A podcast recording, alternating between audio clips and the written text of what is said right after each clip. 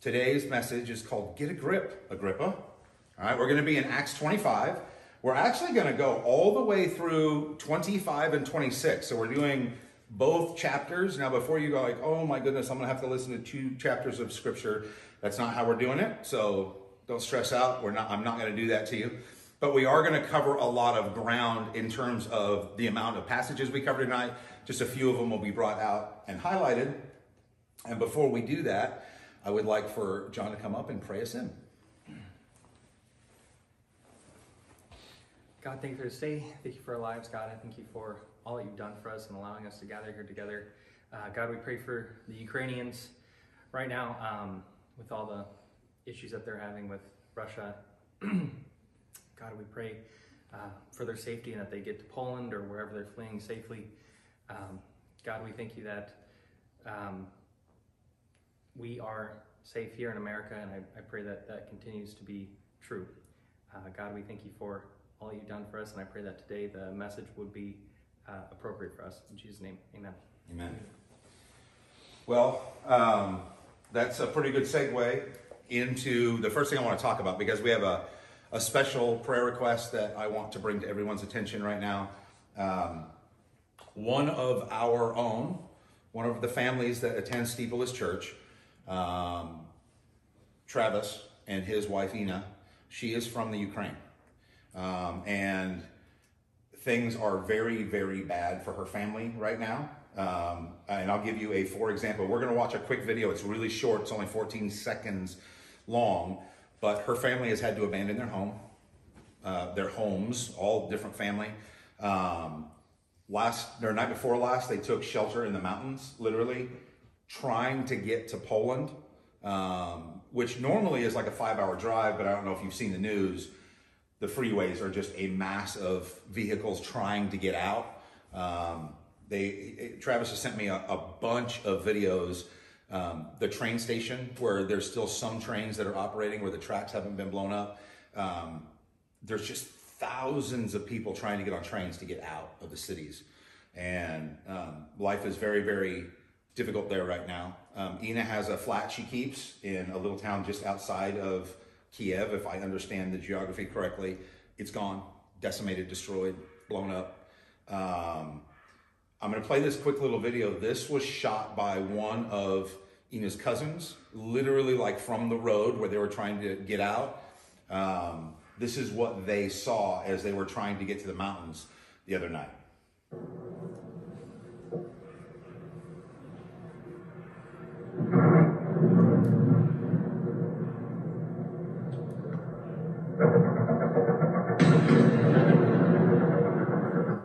So that's the reality of what the Ukrainians are dealing with right now. It's it's a real it's a real war.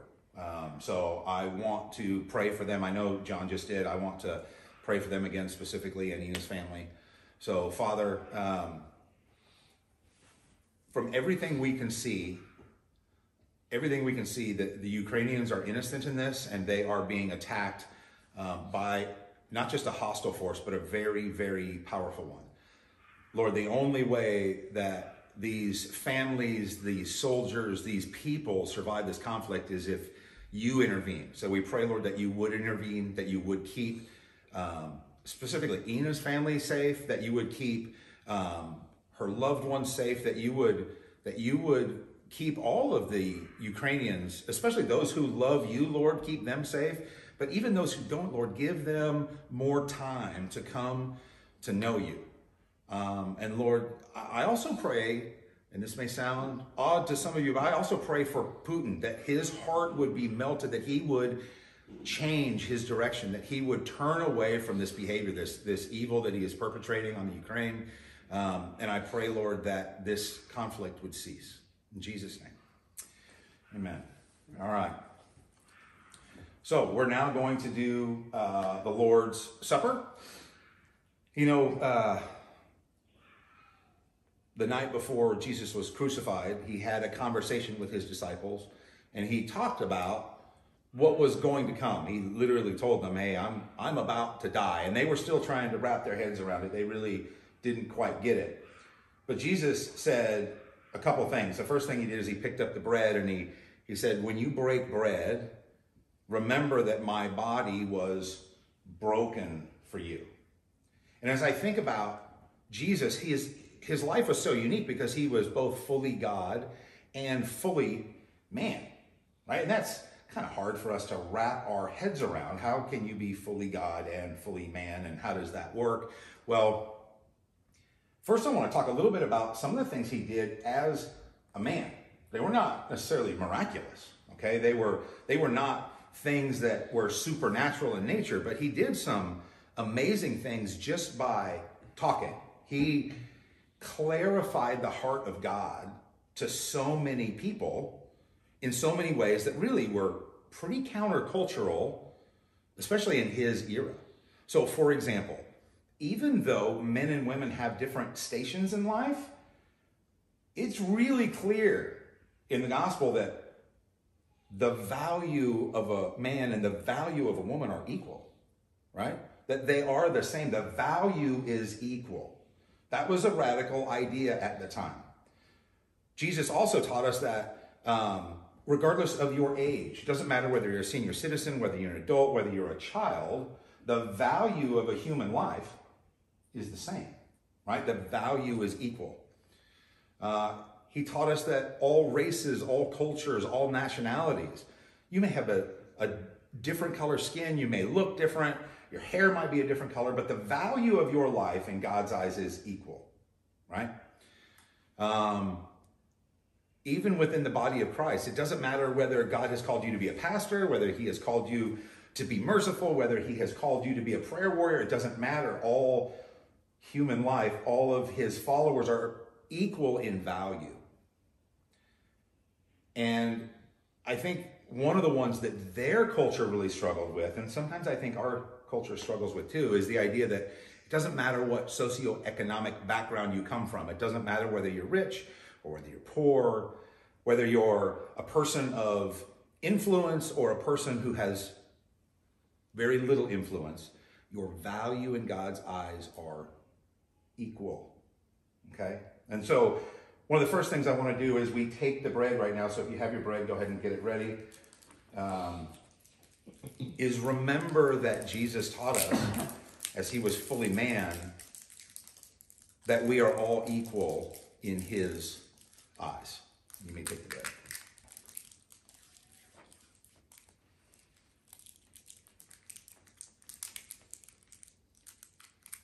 I apologize before I take my wine. I have to take a little sip of water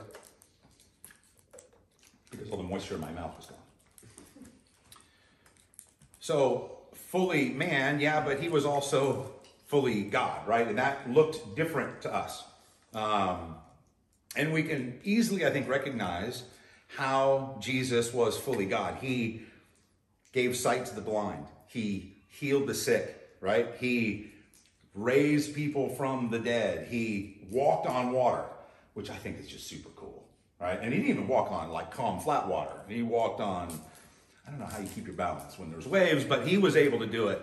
Um, and then, of course, he himself was raised from the dead. And we should be really, really happy about that because if he wasn't raised from the dead, neither would we be.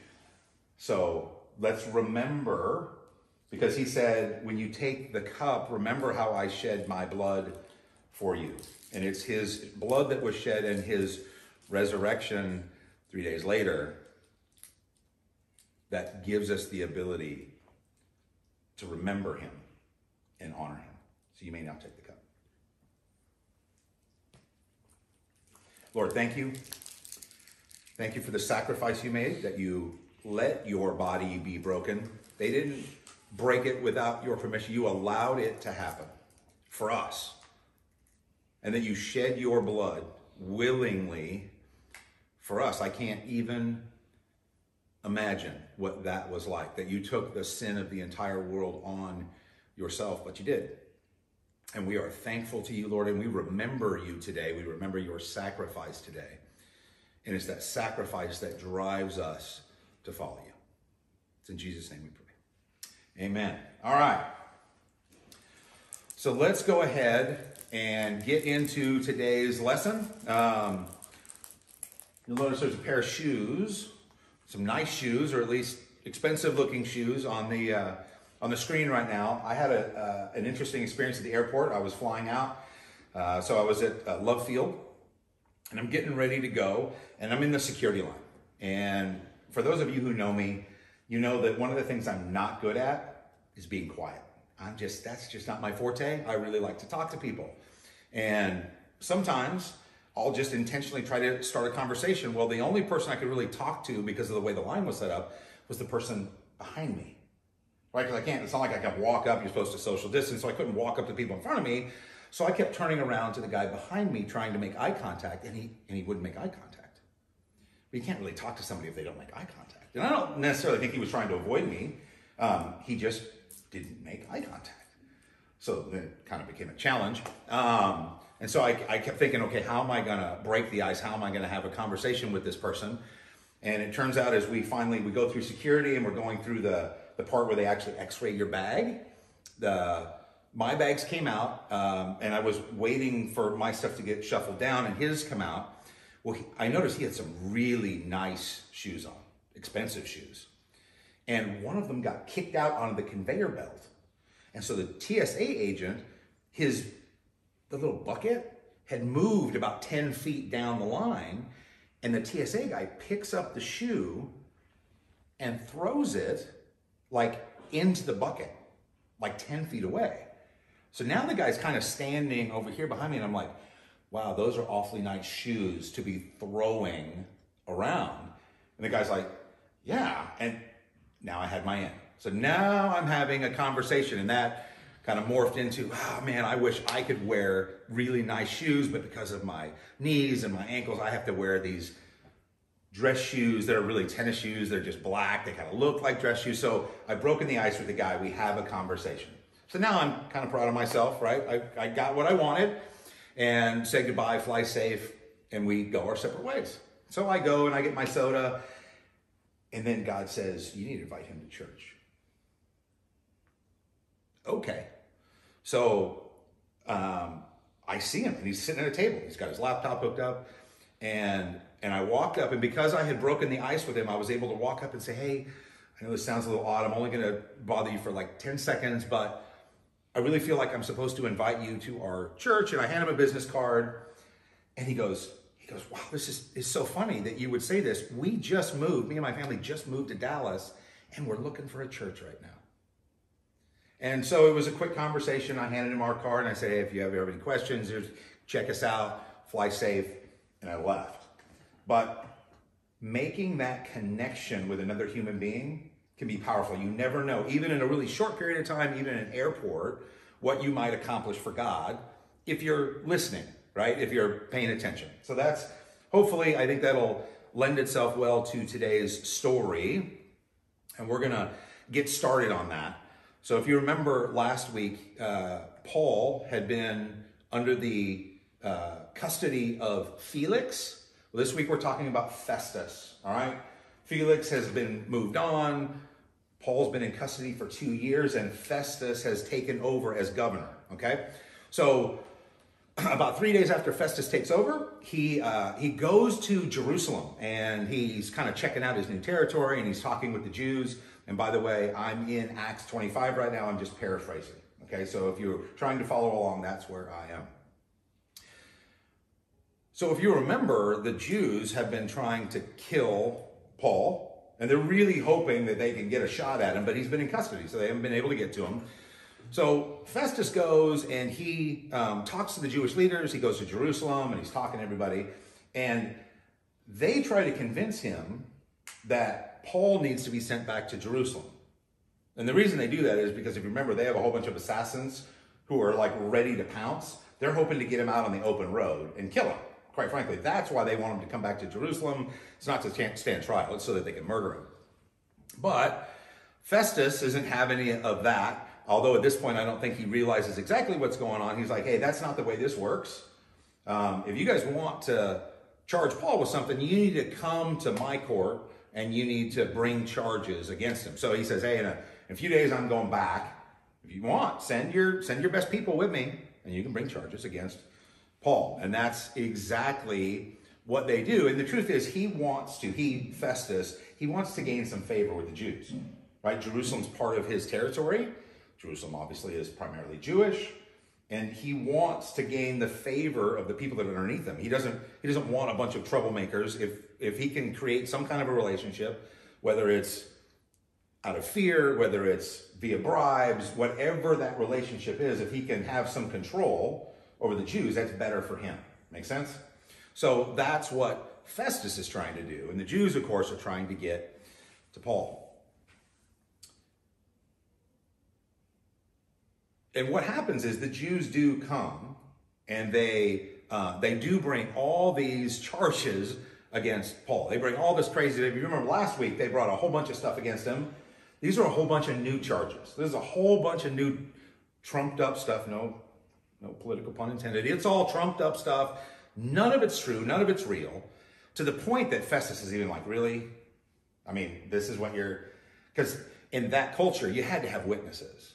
You couldn't, it wasn't like beyond a reasonable doubt. It was like, if you don't have witnesses, I can't, I can't make any of this stick. So Festus can't stick any of this stuff to Paul. And he's like, okay, this is not going to work. This is, I, am not even, I'm not even going to put this guy on trial for these charges because obviously they're not, if the, even if they are true, you don't have any witnesses. We can't prove, you guys can't prove any of this stuff. So he goes to Paul and he's, he still wants favor from the Jews. He still would like to figure this out. So he goes to Paul and he says, hey, these Jews have all this stuff against you. Why don't you just go to Jerusalem and let them charge you?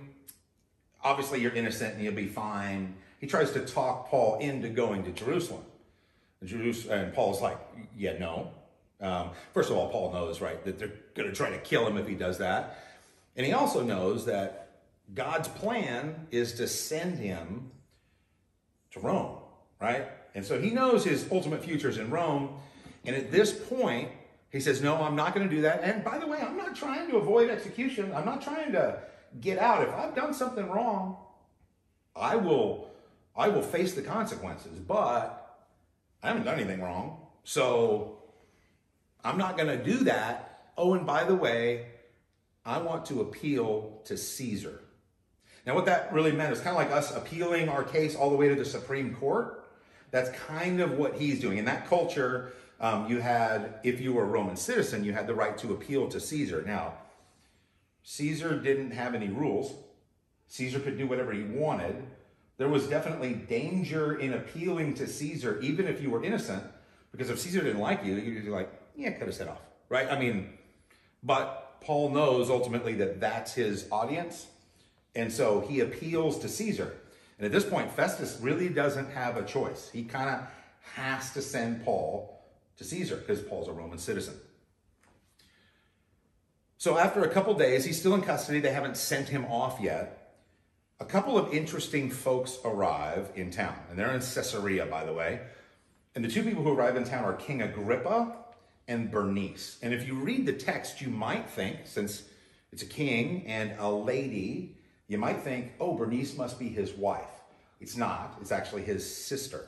Okay? Bernice is Agrippa's sister. And if you remember last week, we talked about Felix and a lady named Drusilla. You remember that? Okay? Drusilla is Bernice's sister, okay, who's married to the governor.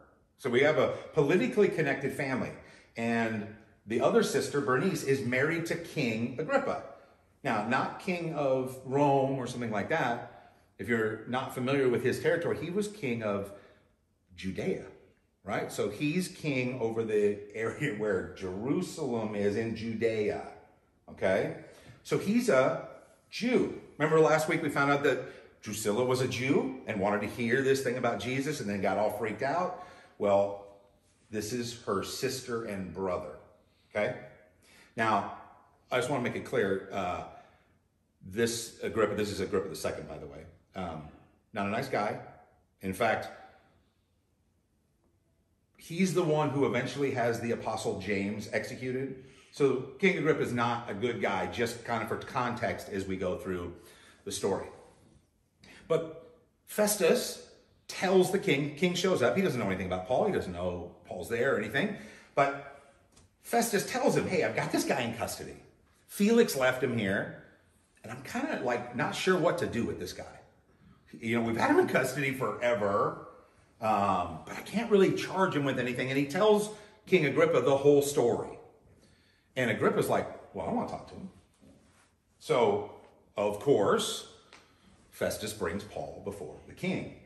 If you remember, God's promise to Paul was you're going to speak to the Jewish leaders, right? You're going to you're going to talk to priests, you're going to talk to governors, kings, and ultimately, right, the emperor. So so here's another one of God's promises being fulfilled, which is kind of cool. And Paul is brought before King Agrippa. And you know, uh, one of the one of the funniest passages I think in that whole story is at one point Festus says, "Yeah, I don't know, really understand what the Jews are accusing him of, but Paul says there's this guy named Jesus who's still alive, and the Jews say he's dead." So just kind of interesting how this whole thing goes. But now understand, Festus not a Jew. He doesn't get the context. Agrippa is a Jew.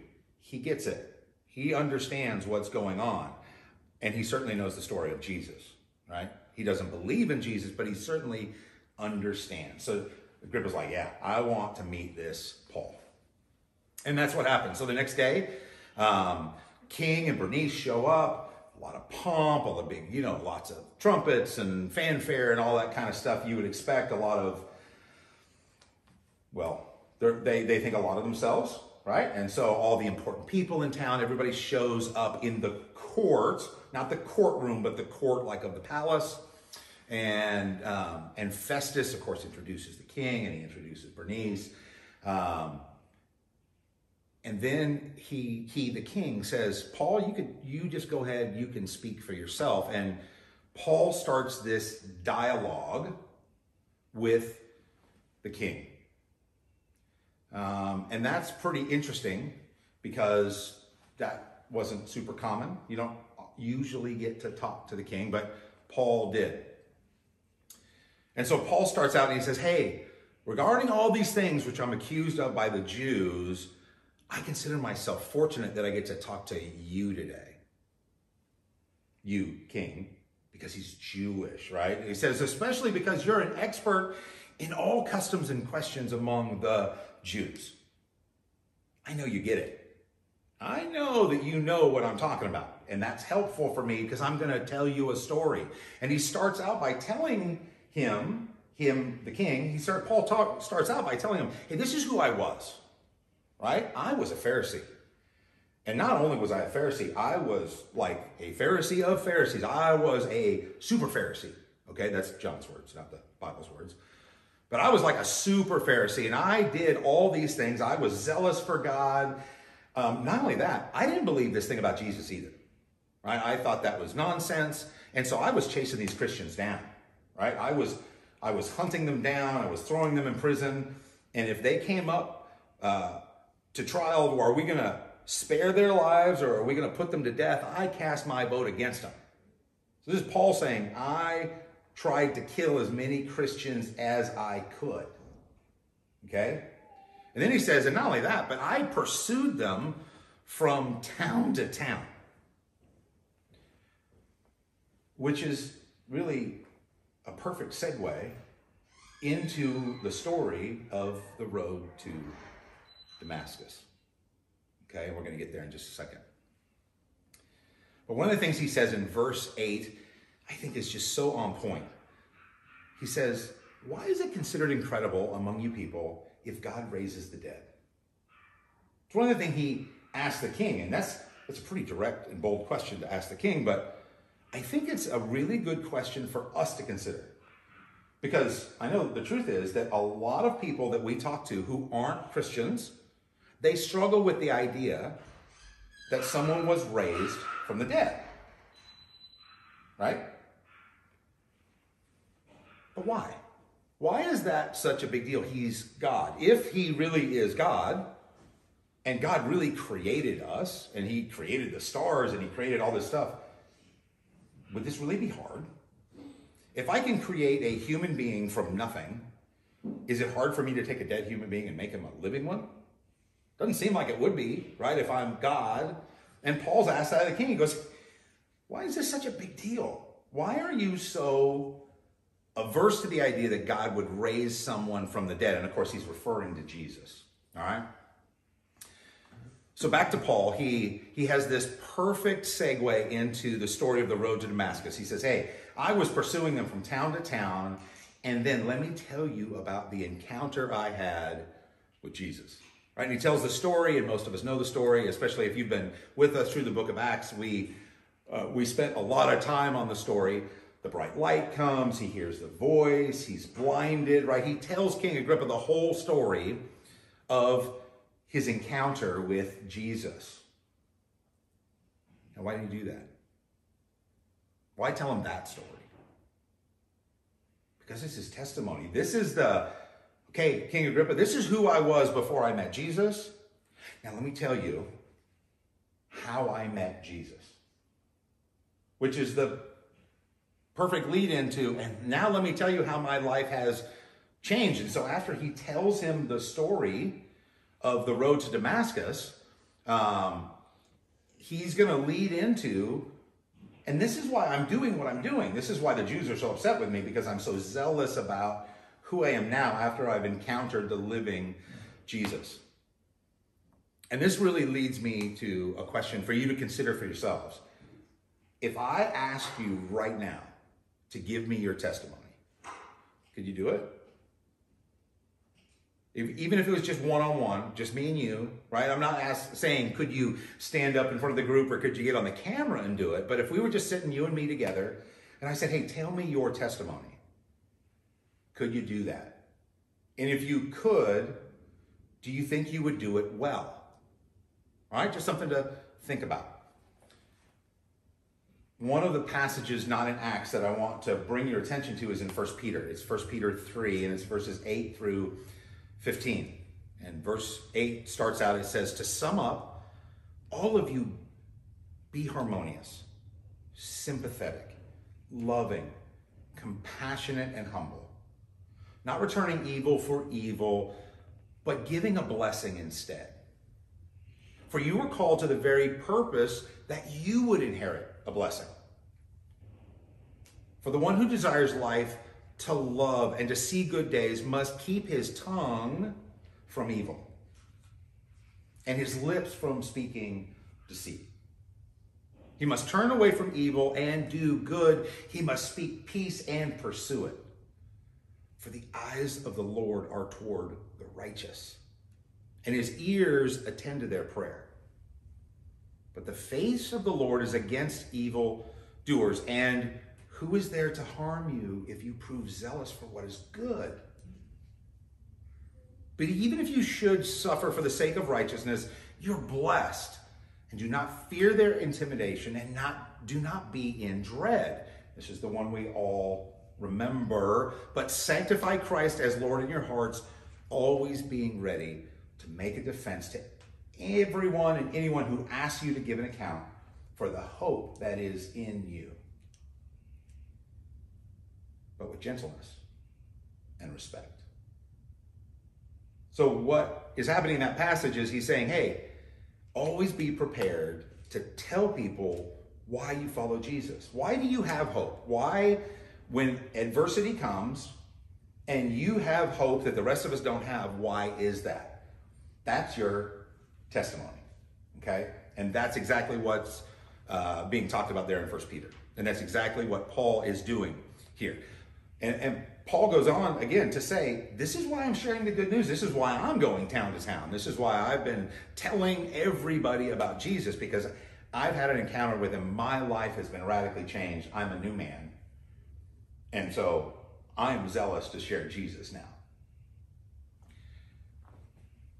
And he uses the word continually. I am continually telling people about Jesus, which is kind of my next question for you to consider. Because some of you are sharing Jesus and some of you do it well. Are you doing it continually? Are you sharing Jesus continually, like all the time? Or maybe sometimes. Or maybe never, right? That's something for you to think about for yourself. But Paul says, hey, this is why the Jews are trying to kill me, right? because I I'm being I've called been called to share Jesus with the Jews. I've been called to share Jesus with the Gentiles, and nothing's going to get in my way. I'm going to do it. And at this point, Festus, the governor, interrupts Paul. He actually, like in a loud voice, he totally interrupts Paul at this point. He says, "Paul, you're out of your mind. Your great learning is driving you insane." That's actually what he says to Paul. That's that's a quote. And Paul said, "I'm not insane." most excellent Festus. On the contrary, I'm speaking out with truthful and rational words. Now, watch what he does. For the king knows about these matters, kind of puts Festus in his place. He says, Oh, you think I'm insane? King doesn't think I'm insane. Which is kind of fun, I think, right? Because that's kind of something I have a tendency to be a little bit confrontational from time to time. And so Paul does that. He says, Hey, King doesn't think it's insane. On the contrary, um, I'm speaking to him with confidence because none of this stuff has escaped his notice. Everything I'm telling you, he understands. And then he turns to King Agrippa and he says, King Agrippa, do you do you believe in the prophets? I know you do. Right? And Agrippa at this point, this is an interesting and this is a quote, says, in a short time, you're going to persuade me to make a Christian of myself. So King Agrippa is literally saying, Wow, you're pretty persuasive. Like you're making an awfully good argument.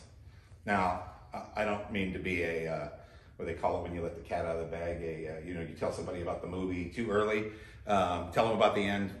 I, I don't think we're going to see Agrippa in heaven. Just, I'm just saying. But he's got the king's attention, okay?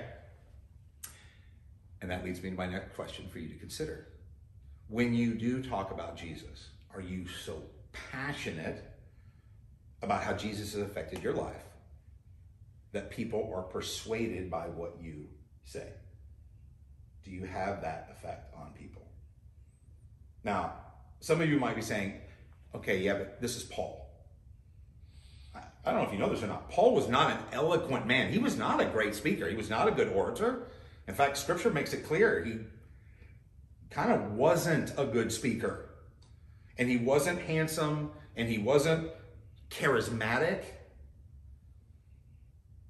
He came from a place of a more difficult spot to be able to talk to people because he wasn't pretty and he wasn't a good talker. And yet, he's one of the most prolific evangelists ever to hit the earth. And I think that should give us confidence because it's not about being pretty and it's not about being eloquent. It's about being passionate about the God who saved us, about the God who loves us, and about the God who gives us purpose every single day. So at this point, Agrippa and Festus, they kind of go, they have a private conversation, and they both agree we should let this guy go. We should just cut him loose. But we can't because he's appealed to Caesar. Our hands are tied now. Now we have to send him to Caesar. So Paul, of course, doesn't overhear that conversation, but do you think if he had, that he'd be like, oh, if I had just not appealed to Caesar, I could have been free? Do you think that's what he would have been thinking? No way. No way. Paul knew this is all part of God's plan. God's got this figured out. I don't really like the jail part, but this is the circumstances that God's using to get me in front of Caesar I don't think Paul would have changed this rule. I think they would have said, hey, just kind of withdraw your, you know, your appeal to Caesar and we'll let you go. I think Paul would have said, no way, I'm going to Rome. So I had a, an interesting thing happen this week.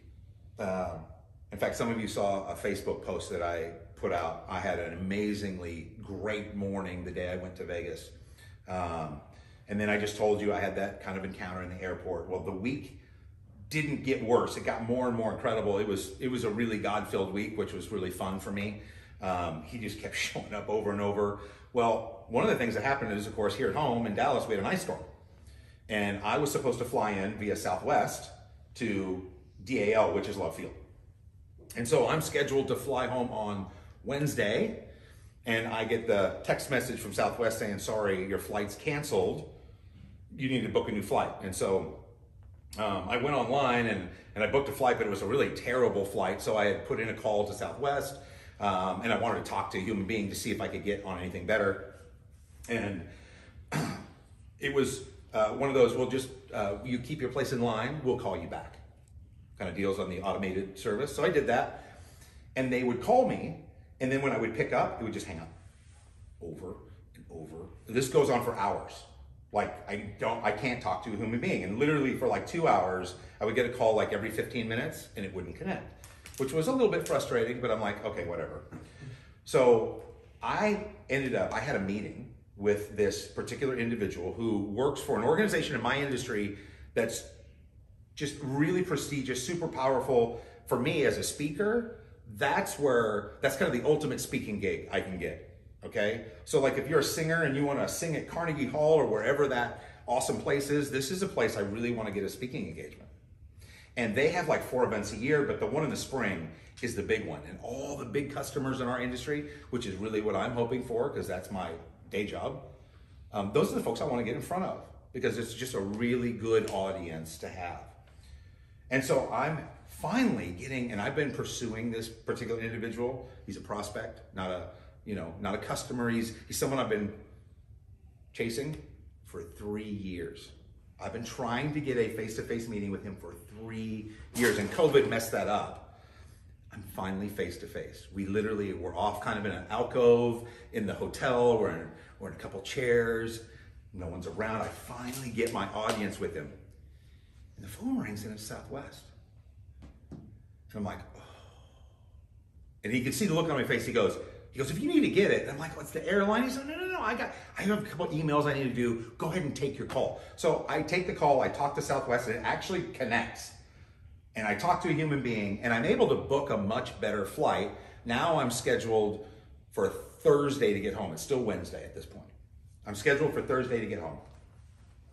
So I get off the phone, and he said, "Oh, your flight canceled." And we start talking about. He goes, "I have a, I have kind of a, a weird idea. You might think it's a little strange, but um, I'm in the opposite situation you're in. I'm not scheduled to go home until tomorrow night, but I just rebooked my flight. I'm going home tonight. I've actually finished my work. You're my last meeting. If you'd like, you want my room?" He literally offers me his hotel room, which is at the nice hotel. I was staying off site. This is the nice convention hotel, which is really expensive. And I'm like, wow, that's, first of all, that's uniquely nice. People don't usually do things like that. He didn't need to do that. He's never met me. We've literally been face to face for the first time for like five minutes. He doesn't know me. What a nice thing to do. And I'm like, wow, I get a free hotel room. And when, you know, when it's your own company, you got to pay your own bill. It's not like somebody's reimbursing me. So I, that's awesome. So I go back. He he said, I got to go do some emails, whatever. I, he goes back to his room. He says, Hey, when I'm ready to check out, I'll, I'll call you and we'll hook up and I'll give you the keys. And so I go back to the trade show and I run into one of my friends and I tell him the story I just told you. And he knows this guy. And he goes, well, John, didn't you know? I'm like, know what? He goes, brother, he's a Christian. And he's a he's a real Christian. Like he pursues Jesus. And I'm like, I didn't know that. We didn't talk about that. We talked about speaking and you know all this other stuff. We didn't we didn't talk about faith. I said that's really cool. So later on, he calls me. We hook up to to get to trade keys, uh, or to give me the key. And I said, hey, by the way, I found out you're a believer. So we're brothers. Spawns this conversation. Now we're we're not just business associates anymore. Now we've become friends. And he tells me about his life, and I kind of tell him about my life. It was just this awesome exchange. And I'm like, you know, I just, that was such a Christian thing to do to give me the key to the room. And um, so, anyways, at this point, he's like, man, I can't wait. Let's, let's make sure we keep in touch. And I've made a new friend, and, and, and I've got a free hotel room. I'm feeling pretty good. And so he leaves, and I go up and put my stuff in the room. And about an hour later, I get a phone call from the guy who gave me his room. He goes, I don't know why I didn't think of this. He goes, You know, we have a prayer breakfast at our spring conference, which I'd forgotten about because I haven't been there in like seven or eight years. And I'm like, Oh, yeah, I remember that now. He goes, Would you like to speak at the prayer breakfast? And I'm like, Yes, I would. So I'm not going to do a business speaking event, but now I get to go represent Jesus, which you probably noticed I like to talk about Jesus. I get to go give a prayer breakfast devotional at this huge event with all my potential customers there. So here's here's the long and the short of that. If my flight had never canceled, I never would have had that conversation. I never would have got the free hotel room. I never would have made a new friend. I never would have connected with my Christian brother. And honestly, I never would have gotten that speaking gig. How cool is that? And you know, the whole time I was at peace because by the time I ended up, that flight, by the way, canceled, and then they said I couldn't get home until Saturday, and the whole time I was like, it'll be fine. I don't know what God has planned, but it'll be just fine. And to close, I just want to remind us all that when adversity comes, we have a choice. We can either look at that adversity, that adversity, that trial, that difficult thing as just being bad, or we can look at it as an opportunity for God to do something great that God is doing for us. Not to us, but for us. So let's pray for that. Father, thank you that you're in control. Thank you that regardless of what our circumstances look like, you're going to use all things for good for those who love you and are called according to your purpose. Lord, thank you that a canceled flight leads to something good in my life. Thank you that Paul being locked in prison led to him being able to talk to governors and priests and kings and ultimately to make his way to Rome. Lord, you're awesome. Thank you for always surprising us with how you turn things that look bad into good. And thank you that you love us enough to do that. It's in your son's name we pray. Amen. All right. So so what? Now what? Right? We've we've learned about this passage. We've talked about this meeting that Paul had. You know, if you found out about a great new restaurant, you'd probably tell all your friends. Right? Oh, I found this great new restaurant. You have to go check it out. If you're a Christian, you have in your possession, in your heart, the best news for every single human being that's ever walked on the earth. Is it time for you to start sharing that with other people? Or if you are, is it time to start doing it continually? What's next in your walk with Jesus? Where are you and where is God taking you? And for some of you, you don't walk with Jesus yet. So maybe that's your next step. If it is, we invite you, please reach out to us here at Steepleless Church. We would love to help answer your questions and help you take your next steps. Home group leaders, now's the time. Download the call to action questions and answer them with your group. You know, this week we learned how um, God put Paul in front of a king. Um, and he got to share the gospel of Jesus with the king.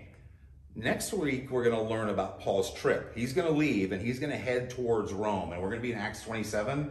And many people consider that chapter of the Bible the most exciting maybe chapter in the whole Bible. It's a great story, so don't miss it.